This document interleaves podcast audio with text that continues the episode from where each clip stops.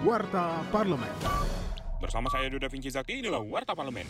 Wakil Ketua Komisi 9 DPR RI Emmanuel Melkiades Lakalena mengatakan rancangan Undang-Undang Praktik Apoteker menjadi penting mengingat jarang kasus kriminalisasi apoteker dalam menjalankan profesinya. Hal itu disampaikannya saat menerima audiensi Aliansi Profesi Apoteker yang tergabung dalam Masyarakat Farmasi Indonesia atau MFI. Mengutip laporan MFI, politisi praksi Partai Golkar itu mengatakan apoteker banyak mengalami praktik kriminalisasi dan diskriminasi di lapangan. Untuk itu mereka meminta payung hukum. Melkiades memastikan Komisi 9 DPR akan memperjuangkan di parlemen suatu payung hukum terkait profesi apoteker.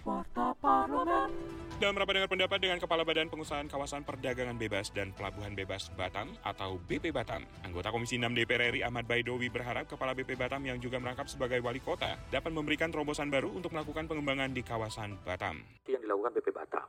Pengembangannya ya kita lihat tidak terlalu signifikan.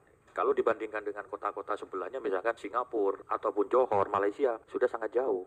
Nah, kami berharap dengan hari ini BP Batam dirangkap oleh wali kota, itu ada terobosan-terobosan dan persoalan-persoalan yang kemarin menjadi kendala itu bisa diselesaikan dengan baik. Tadi sempat disinggung mengenai eh, lahan-lahan tidur.